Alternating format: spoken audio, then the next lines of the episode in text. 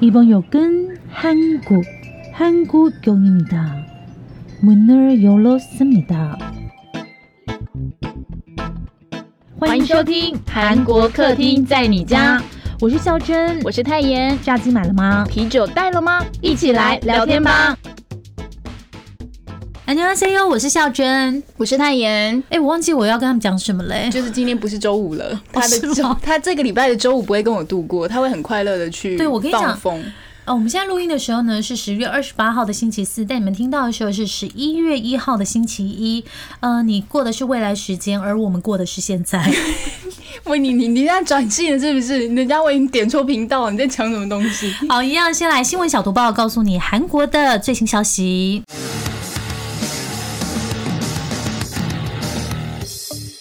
新闻小毒棒，不能错过的韩国大小事。离奇瓶装水事件后续追踪报道。上周我们读报有提到说，有两名员工喝完开过的瓶装水后离奇昏倒的事件，不知道大家还记不记得？那那时候我们说那个女员工已经出院了，男员工还在昏迷没有意识的状态。但是最新的消息是，男员工已经离开人世了。什么？你他走了？对他走了，而且还蛮快的这样子。然后调查重点就来喽，发生这件事情之后呢，隔天就在自己家里自尽的另外一名员工，我们就称他为 A 男好了。警方发现呢 A 男对药物使用很着迷，在他家发现了甲醇啊、氢氧化钠啊、叠氮化钠等有毒物质。那他的搜寻记录里面也发现有这些足迹。然后呢，在他家里面呢，也看到了说他透过了一家专卖研究试剂的商城网站购买了叠碳化钠。然后分析瓶装水里面也有这个成分，那现在就在比对说这两个是不是同种的有毒物质，这样子才能够了解 A 男跟这件事情到底有什么关系。那现在因为那个之前的男员工已经过世了嘛，事情也从了特殊伤害事件变成了谋杀指控。可是我最好奇的是，那万一真的是 A 男他也离开了人世，那找谁负责啊？嗯，我只能说，我不会告诉你们叠碳化钠是什么，太危险了吧？这个哎，对我竟然把有毒物质念出来了呢！少女时代队长泰妍，哎你耶，被房地产诈欺，损失十一亿哦！所以今天我接到很多电话打来问我说到底怎么回事，我所以我决定现身说明一下。OK，在韩国不久前呢发生了一要哭吗？十一亿对你来讲应该就是还 啊，谈一下了，我在发张专辑就有是这样。哦，然后被粉？丝揍啊！好啦，其实呢是韩国不久前发生了一起房地产诈骗的事件，诈骗的金额超过两千五百亿韩币，相当于台币六十二点五亿元哦。受害者高达了三千多人。大壮其实发现说，哎，女团的少女时代队长泰妍也是其中一名受害者。然后她被骗的金额就是刚刚孝珍讲的十一亿韩元，相当于台币两千七百五十万。那整个事情的始末是这样子，要推到二零一九年的时候，是泰妍的爸爸用了泰妍的名义花了十一亿韩元买了这一块土地，结果后来发现这块土地其实是军事和公共的设施用地，是不能开发的那种保护地啊，对啊，我刚刚先看到，所以我先尖叫了一下。所以是买完之后要捐出去盖的那种概念没有，。这根本完全没办法、对啊就是买了这样他就是骗钱，因为军事跟公用设施这是没有办法做买卖的。呀不能私人运用这样子嘛？那其实这间诈骗公司是大型企划房地产的集团，诶，它已经有二十年的历史了、诶然后呢，他没想到说，其实他们是知道这些这块土地是不能开发的保护地，却匿就是隐匿资讯这样子。本来是用四亿买下来，然后他们再用十一亿卖给了泰妍，然后其他地方还切切切卖给好多人，就是三千多人都被受骗这个样子。然后这间公司我们刚刚讲，它有二十年历史，然后还有找艺人代言，还拍了广告吸引投资者，就等于是说有人背书，大家会比较相信他们。可是呢，结果就发生这种事情。调查单位呢，现在在对这个集团的子公司立案调查中。S M 娱乐方面则是说，对旗下艺人的私人财产状况不太清楚，难以掌握。我真的觉得韩国警察把这些诈欺犯抓起来一网打尽哎、我们之前有分享过吧？就是我们有个好朋友，然后就是被那种房屋诈欺骗了钱，真的觉得你们都下地狱吧！最好每天开车全部都是红灯，然后诅咒你们的停车全部都会被检举。这么弱，没有啊，太弱了吧你？是吗？停车罚单呢？他可以有十亿，他会缴几张都没关系，天天违停都可以，好不好？没有啊，就是让他烦死啊！always 有人在检举他，生气公布他车子的号码，让我们全台湾一起检举这些诈欺每天犯。踹他，然后打破他玻璃那种。好，那下一条是韩国与病毒共存，十一月一号启动，就是你们听到的这一天，聚餐人生已经开始喽。哇，这真的很久哎、大家知道吗？聚距离第一例新冠病毒确诊病例在韩国呢，已经过了六百五十一天。真的，Ole Money 啊！哎，我怎么知道你就一定会算出这数据吓吓大家？不是啊，因为有人帮忙算的吗？对，韩国终于要在十一月一号展开与病毒共存的防疫措施了。这我们之前就已经跟大家预告很多遍哈。那为什么可以达到这个条件呢？最重要就是因为目前第一季韩国施打率已经突破八成，非常的高。那完整两季的施打率呢，也突破七成二，非常非常的高哦。因为我们今天看了一下，好像台湾三成多而已。对，我们两个都还没打到。对对，我明天就要去打，我明天 schedule 很满，等一下跟大家分享一下。韩国的与病毒共存呢，它分为三个阶段，那每个阶段是六周。十一月一号开始的这一个阶段呢，首先它会除了营业性娱乐场所以外的所有设施呢，都可以二十四小时营业。所以简单来讲，应该就是大家可以聚餐了啦。那如果你要去营业性的娱乐场所，或者是这个室内的体育设施的话呢，你要出示这个接种证明或者是 PCR 阴性。在大众设施的私人聚会呢，最多也可以有十个人参加。简而言之呢，现在就是打了疫苗之后，你就可以去运动跟聚餐了。还有一个重要讯息哦，三星生物代工生产的莫德纳疫苗呢，也已经在十月二十八号出厂，提供给在韩国各地的接种点。啊，我觉得。这个是一个有希望的讯息跟新闻，我看到了，我明年可以去韩国看樱花的讯息。我们今天饭店都已经找好了呢。对他今天下午的时候在录音前丢了一个说：“哎，这个开关之后，他想要带他爸妈去。”对，海云台旁边，海云台旁边。然后你知道我还跟他说什么？哦，因为我也很喜欢海云台，我一个我去年就去了，哎，就是疫情还没之前呢，我一年去了三次嘛。然后我就跟他说：“哎，那我们可以来巧遇一下。”然后我说，哎，那个是民宿，只能一次接一组客人，请问一下，呃，我们要怎么巧遇？海云台巧遇啊！而且我，哎，拜托，我们那个昌原的那个美食店，我们都已经找好了。对，我们找找满，一天大概要吃五六餐。那我我说好了，假设他只要就是单边隔离十四天，你要去吗？单边隔离，你说我在那里隔还是自己？就是在那边不用隔，回来要去啊？也去吗？好，老板不要听到就好。而且，其实我觉得明年春天是很有可能的，因为今年呃。因为这阵子那个阿中部长他在接受大家的询问的时候，他就说可能啦，这个就是以后免除居家隔离的这个东西呢，可能啦，在农历年过后可能啦，看我们疫苗施打的状况啦。所以如果按照韩国这个施打比率的话，大家好加加油。如果我们第二季也可以突破七成二的话，好与病毒共存，我们要来喽。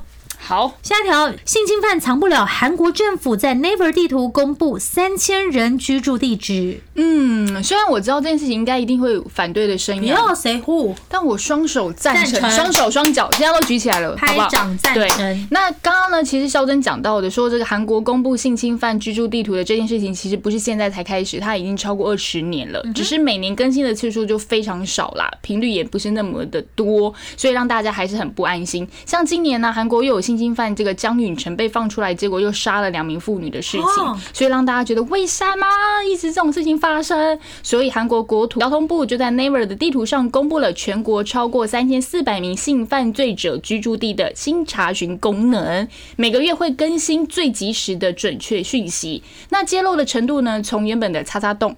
然后到现在的叉叉路、叉叉后都会有了。那虽然官方说表示这样子不一定能够全面防止不好的事情再发生，但至少能够做到精神上的贺阻，通通剪掉再放出来不行吗？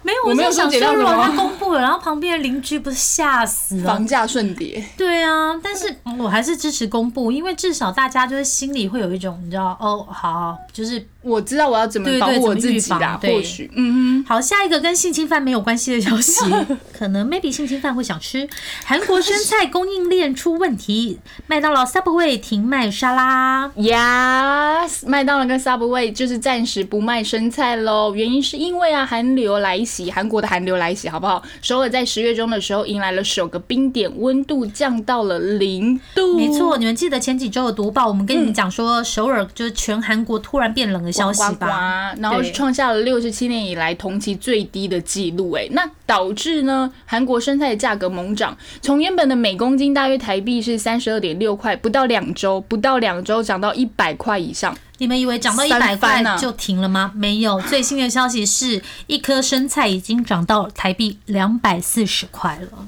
啊！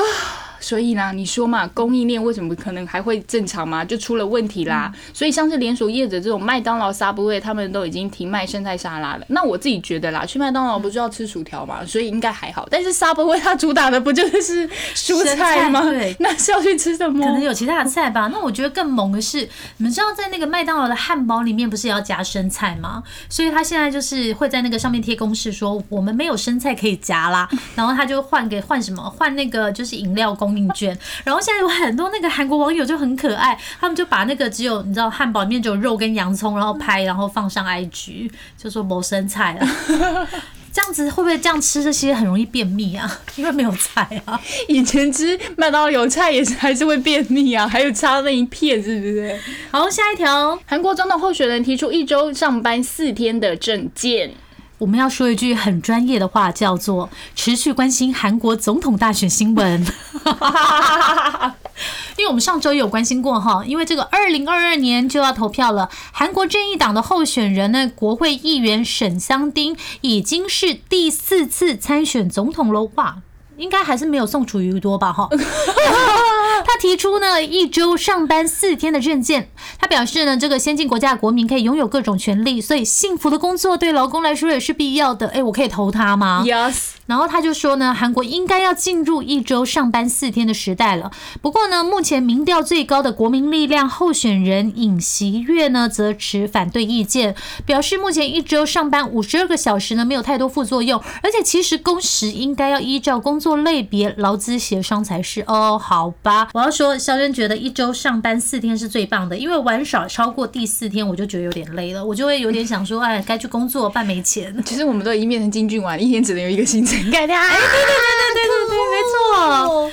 好，那大家知道吗？如果真的上班只有四天，那你其他三天要干嘛？看智异山啊！智异山才开播，CG 夜配主题曲通通都被骂。哎，我觉得这蛮妙的哎。怎么会这样子呢？全智贤、朱智勋的《智异山》呢，一开播收视率就站上 TVN 首播收视第二名，非常非常的好哦。可是这个韩国观众很有意见哦。我会这样说是因为呢，其实我看这个台湾的粉丝也都说很好看，像其中有一个那个之前那个《爱上变身情人》，就是那个徐玄正那一部的导演白忠烈就说，以他的水准来看啦，应该是导演的问题吧，可以把这些演员就全智贤啊、朱智勋这些人可以拍的好像演技很烂的样子。也是一个魔术吧，啊，如果是故意的话，对不起啦，就是哎，导演故意拍成这样的话，那我就跟你说声抱歉。然后除了这些以外呢，像那个 CG 也被观众说很假，男女主角很像是 key 上去的。因为我现在看了一集，确实这一点我觉得可以看得出来，就是因为他们有一些布景是搭的，我不知道是不是因为那个动画做的没有《与神同行》好，你真的会感觉就是那个远山的那个背景跟近山的这个背景是。假的，然后两个人 key 上去 key 版的感觉，那个绿幕要再加油一下。对啊，连那个痘痘都可以 key 掉。对，然后那个全智贤也被念哦，因为大家都说他滤镜打过头了，连他鼻子上那颗痣好像都看不太到。还有，我觉得这个也很好笑，就其中有一个就是那个前后辈他们在讲吃那个 TVN 戏，一定都有那一家的三明治。好哦。然后他拿给他的时候呢，就有韩国网友说去找。距离智异山最近的一家连锁店，车程要一个小时，哎。一个小时送三明治合理吗？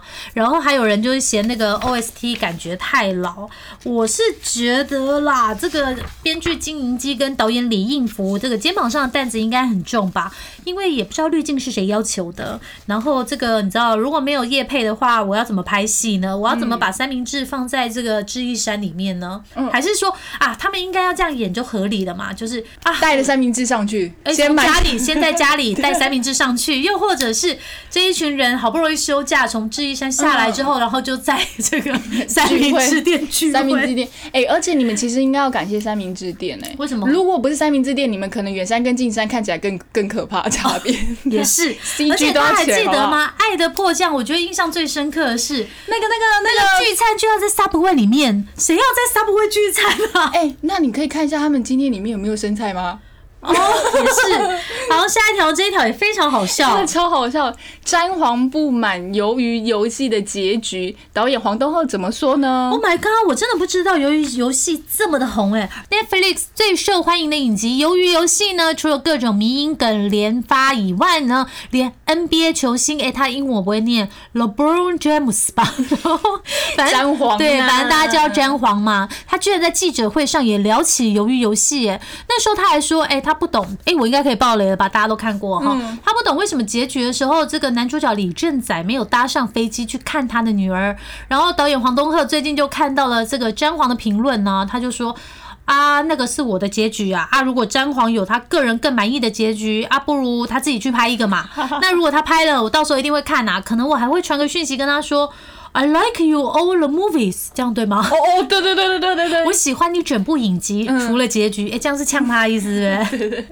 然后这一段对话呢，就被人家就制成那个梗图嘛。结果就是詹皇也超可爱哦，他还就是转发这个梗图，然后还表示说，这一定不是真的吧？我希望这不是真的哎、。你不觉得他接的这幽默，然后很大气吗？对啊不然有人就会就恼羞成怒说，就哎啊你干嘛了不起呛哦我对詹皇哎，对，而且我觉得，其实我觉得最近就是鱿鱼游戏在台湾热潮有点退，因为戏还是一直在推嘛。嗯可是你透过这些新闻以后，你才会发现，天哪你，它退的真的很红。他在别的地方烧啊，对啊台湾退的比较快一点，不一定。你你能想象吗？有一天 NBA 球星说。呃，我有听那个韩国客厅在你家，然后他烧酒那一集说的很不错啊。他们这一集讲的但是我还是跟他们觉得，他们说喜欢喝真露，但我喜欢出影出了。对不对？还是说他们愿意邀请我们上节目之类的？是这种感觉。比如说贝克汉要再踢明年的世足赛，可能当嘉都一直举。贝克汉啊？最近会有一些新的人，孙兴民，他真的是很年轻，我真的不知道为什么。他一直举因为我与运动选手不熟嘛。啊，鞍山，鞍山。好了，以上呢就是本集的新闻小读报，一样是在一种非常混乱跟 K K 的当中，告诉大家韩国最新的讯息。接下来要跟大家分享我们多灾多难的今天跟昨天。昨天啊，因为我在写下下集的那个脚本的东西嘛，然后我写到半呢，我本来跟我的主编大人就是孝真本人说对，主编大人，我一定明天在你早上起床的时候看到我的脚本的啦。于是乎，他就去睡觉。好，你要好好加油哦，早点休息哦，拜拜。然后就走了之后，我就敲敲敲敲敲敲到一点多的时候，我要存档了，但不知道为什么他没让我存，然后他就整个消失了。到底是为什么？所以你有按存档哦？我可能按储存，然后按到不储存之类这种感觉，因为你知道已经一点半了，我恍神了。我知道为什么，因为这个 Mac 它那个叉叉跟什么太小了，我们很容易按错，都是 Mac 的错。啊靠！要我们手很粗音，气死我了！你这个理由，他立刻反驳。就殊不知他下午的时候传给我了他的，二号，因为你知道，我就是习惯在录音之前才打我的新闻小读报，看看有没有什么新的消息。新的嗯然后我今天就打的很开心啊，因为一路找，然后一路翻译，有没有？拜托，谁会去找这个韩国的那个总统候选人一周上班四天这种消息？只有我们韩国客厅在你家。在你家哦。对，哎、其实也还有一个大消息，但因为我们在脸书上写过，也不想写了啦，因为都讲过了嘛。就是那个卡卡配，就是首次公开募股，好不好？啊，反正我们也买不到，然后 因为只有在韩国你才能买到。好，这不重点，重点是好就在找的时候呢，翻译啊什么都写的好开心，好爽啊，然后一直打一直打，已经打到第四条了，因为一人要找四条，然后结果。哎，电就不见了。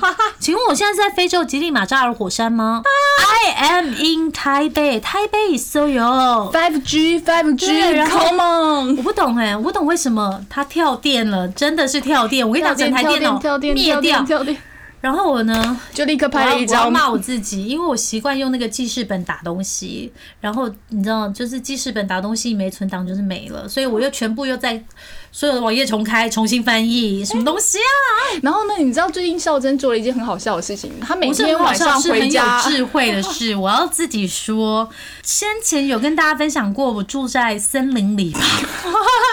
哦呦呦，不是因为就是我们家的那个社区呢，就是有非常多的树，是真的树，哦哦真的树，真的是有大树。garden 的感觉。对，然后呢，就是因为这个样子呢，各处的鸟儿，我想在那一区，整个新北市的那一区的鸟都来到这里了吧？真的，还我跟你讲，猛的时候还会有松鼠呢。哎呀，好忙哦！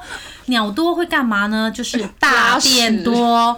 我真的觉得超烦。你知道那个我分离式冷气那边啊，就是常常一个礼拜就要清一次，而且我不敢开窗，因为就是很容易看到大便。后来呢，我就想到古人的智慧，就是以前古人不是都会在稻田里面放那个稻稻草草人吓鸟吗？嗯，然后呢，我就有一只玩偶，我就把那只恐龙放在窗户面前。神奇奇迹似的是，从那一天之后就再也没有鸟大便了。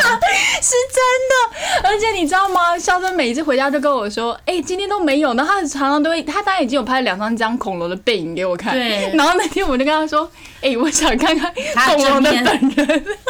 对，然后看本人以后就说这样真的有贺祖作用吗？因为看 恐龙本人长得很憨，真的长得超不恐龙。你们以为是暴龙侏罗纪那种人？不是。而且我还有经验分享给泰妍，就是其实我还有一个恐流抱枕，我告诉大家放恐流没有用，要放恐龙。有一天我好累，然后我就睡着，然后我就忘记把那个就是早上早起的时候把恐龙放上去，结果那一天真的就有一坨好大的鸟屎，十元硬币大小，大不大？而且感觉好像是刚大便不久的哦。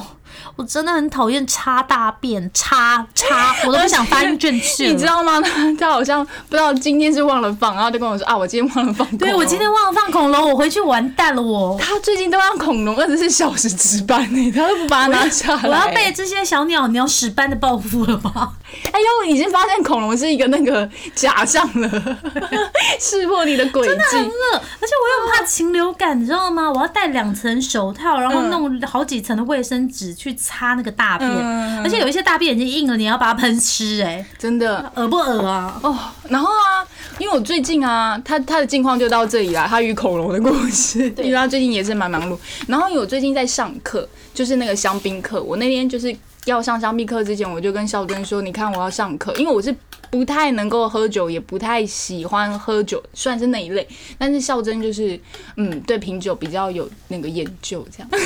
讲到只是爱喝酒而已，没有什么品酒。Yes，然后我就传给他，我说哦要上课，他说哦我好想叫你来，他说我也想帮你喝，但是我不行，因为他在上班。然后我们就去上了品酒课，然后那堂课是香槟课程。Gosh，温桃给温桃给我跟你讲，我厉害到他一嗅那个香槟，我说这一支好喝，温桃给。就是本来买了六支让我们上课用，然后后来又一直加码，一直加码。各位，我们喝的有破万的耶，香槟。嗯，好羡慕哦。然后呢？哦然后大家就稍微了解一下，因为我们是找了米其林，就是星星很多，就是侍酒师来帮我们上课。诶，他真的很有趣，就跟我们教一些香槟的知识，比如说为什么要叫香槟。然后我刚刚在录音前问了孝珍说，香槟为什么要叫香槟？你们听他的答案，冰在冰箱里面香香的酒就是香槟喽。是不是很想揍他？是不是很想揍他？不是啊，它是法规有规定，一定要在法国香槟这个地方产出来的香槟才叫香槟，那如果气泡产出来的香气泡酒才叫香槟啊。哎、那如果就是以后就是在某个国家的国度里面有一个地方自己命名自己叫香槟的话，也可以吗？哎、他呆住嘞、然后啊，因为上课的时候老师一直讲的都是法文嘛，然后我就想说，天呐，这个法文，然后我就问他说，那你去学这个的时候，你们要学法文？他说没有，他也是只有学发音之类的。然后我想说，不管怎么样，反正我一定要学会。就是去点，一定不会被就是店家歧视的那种。就哦，你是很厉害，我一定要把那句念起来，然后再学一些，就是去点餐一定能够点到。我觉得这堂课就够了，是不是？嗯，哦，说到这个，我们最近的确有要举杯庆祝的事情，谢谢各位听粉的支持啊我们收听率破四万了，我的妈！是吗？你是吗？哎、我知道其他人可能对于这个就是没有什么特别的感觉，因为可能人家是破四十万，四百万 可是可能一天就破四万，可能因为我们也没有特别去用一些什么特别的资源，然后就是真的就是一步一脚印，默默的一个字一个字，在每个下班的晚上，默默的回家，还是继续打开电脑，打到我腰都痛了呢。都长骨刺了。哎、我昨我昨天晚上睡觉的时候，就是你知道手指头有点麻，然后我在刚刚就跟泰妍说，可能是我那个腰那个骨刺刺到某个神经了吧，就好像阿婆。真的，然后就是四万块，呃，不是四万块，Hello，流量四万对我们来说真的很蛮感动的。像就是孝珍说啊，我们常常有脸，但是不卖脸的这种概念。嗯，哎、真的，这是真的。然后有脸，但我们不卖脸。今天我们在讨论这个问题，他们说：“哎、如果我们卖脸，我们一定也可以像谁谁谁谁谁一样。”然后我说：“不要逼我，不要逼我干嘛？放比基尼照片，因为我没有。那现在去拍就好啦”。哦，今晚的几度也叫我穿比基尼？还好吧，因为台湾是暖冬啊，就是什么都有道理可以讲，大家可以期待一下，但应该是完全不会有这一天了。那我就想说，不要靠就是老天爷给的天赋吃饭，然后看看我们可以走到哪里。就是说，然后老天爷在上面说：“神经病，给你们天赋还不用，自己在那边苦哈哈，到底要在干什么 他们是不是会不会误以为我们真的长得漂亮？？” 结果看到照片啊，哎呀，没有啦，反正就是你知道，每个人面前都有一条路嘛。我知道听了那个 Gentle Monster 之后，大家应该觉得就是很受鼓舞吧。哎、对，很多人说很励志哎然，后我今天想了一下以后，就觉得说好像也不错，因为就是透过大家喜欢这个产业的题目，然后我们就会去看一些产业的故事嘛。那你看这些老板在做事情的时候，其实你好像也是有一点感受到他讲话的态度。从这些大老板的肩膀上，我可以看得更远，有吗？站在巨人的肩膀上，我们只是一个小小人。我不知道大家，因为也是有在那个脸书上看到有粉丝回馈说，诶，他觉得这个 Jane 的故事非常的励志，然后可能也给他的一些发想。对我想要跟粉丝讲，三个月一百本真的是有点吃力。对，因为毕竟太妍，我假日看了一本，我都快哭了。哦，我真的跟大家分享一件事情，这才是今天我想要跟大家分享的重点近况。我最近真的觉得我的人生太上进。其实呢，孝真我本人的人生是生平无大志，只求能偷懒。所以你才会投他啊！一年上班四天，对啊，我我非常的一致嘛，对不对？所以呢，我这几年的生活呢，虽然说以前真的是每年会定一个年度目标，就是说好这三年内我要达成什么，然后这五年内我要达成什么。可是我很久以前就放弃这件事情，因为我发现定个目标跟不定目标，你都会走到那个路，因为你知道后面会有人 push 你啊。那现在后面就是大概我在推他、踢他之类的。对，没有，就是最近这几年，我就呈现一种放松的状态，就是我就随波逐流吧，看这个水流多强会把我冲到哪里去，其实也蛮好的。就有工作的时候就工作，然后没工作的时候就睡觉。不然要干嘛？没工作时候要打工，这样你也比较可不是啊，以前那个以前那个就是还在念书的时候啊，就是有工作的时候工作，然后没工作的时候在干嘛呢？去上英文课，去上哎，我现在也是哦。对，说到这，对明天的行程。对，额外跟大家说一下哦，太我英文老师终于回来了，我的英文课又开始了。然后反正呢，好，我觉得这就是对，这就是老天给我的，他一直在 push 我上进。然后就是英文老师回来又要上课，然后像泰妍也是啊，上礼拜跟大家分享过吧，我来的时候他在上网课，上网课，这样听起来很奇怪嘞。网络的视讯课。网课是什么啊？然后呢，我觉得他最萌的是这礼拜其实他就是给他自己的一个小小的度假行程，但这个度假行程他居然带了一本书，是 Netflix 的什么自己说。No rules rules，零 规则，Netflix 的零规则哲学。对，你们可能不知道是什么，反正总言之就是 Netflix 的经营跟它的成功故事，叭叭叭叭叭叭，反正就是又是一些商业书籍。然后整个六日，他就是传讯、前简讯、传简讯跟我讲说，我觉得下一个这个经营的策略跟这个 Netflix 有点像哦，这个应该可以什么方向调整？大家注意哦，是礼拜六跟礼拜天哦。然后扎扎实实的礼拜六跟礼拜天一直扎到。对我当时我真的受不了他，我就说我一个礼拜我只想休息一天，我不想上进，你自己看好吗？而且我一直就是你知道吗？旁敲把它侧击。当备忘录一样，有没有？然后对，我一直旁敲侧击跟他讲，你要不要放松自己？你要不要放过自己？你要不要给自己一个 break time？但他还是一样，然后导致什么你知道吗？因为我上礼拜六 刚跟大家讲嘛，老师回来，然后上礼拜六上第一堂课，然后老师回来的时候，我就跟他说，我们就在聊说近况什么之类，然后我就跟他说，哦，我最近在看那个 marketing 系列的东西，然后就是你知道可以用怎么样的行销或什么，还有，然后老师整个吓坏了，因为讲说你知道。才三个月不见，怎么变了一个人？你你是跟你和你一样双面人生的，对不对，对？因为三个月之前呢，他问我在干嘛的时候，我就会说，哦，我最近要去打皮秒啊，然后又看了什么韩剧，怎么三个月回来之后下？本来是那种聊天的英文式教学，现在要教他商业用语了。各位朋友，你们周边有这样子很爱上进的人推着你们一起上进吗？我想告诉大家，你们还是要坚持自己的步调，不要被他们推着走。真的，其实后面还有一个人在推着我们啦，下礼拜会见面，哦荒谬大师。但是荒谬大师呢？我觉得荒谬大师也很荒谬。跟大家最后分享这个事情，为什么？因为荒木大师那一天传了两个 Fendi 的包给我们，问我们说是要买白色那个还是买焦焦糖糖色色那一个，然后我就很开心，因为他最近就是工作上有一点就是挑战嘛然后我以为他那个挑战他翻过那一座山顶了，你知道吗？然后他就说不是，因为今天又有人跟他讲你的位置很危险，然后他就觉得算了，反正都这么危险，我就买包包吧。你有危机意识吗？他那天跟我们说的，上头问他你有危机意识？对他现在很有危机意识，所以他要买一个包，然后把那些危机意识全部装到他的包包里。以上就是我们提供给大家，当你觉得很紧张跟有危机意识的时候呢，包就给他买下去就对了，因为瞬间那个存款就会少了十万，你不认真工作也不行啊你。马上就有危机意识了，OK？下个月信用卡账单来了，你就有危机意识了。好了，安妞。拜拜。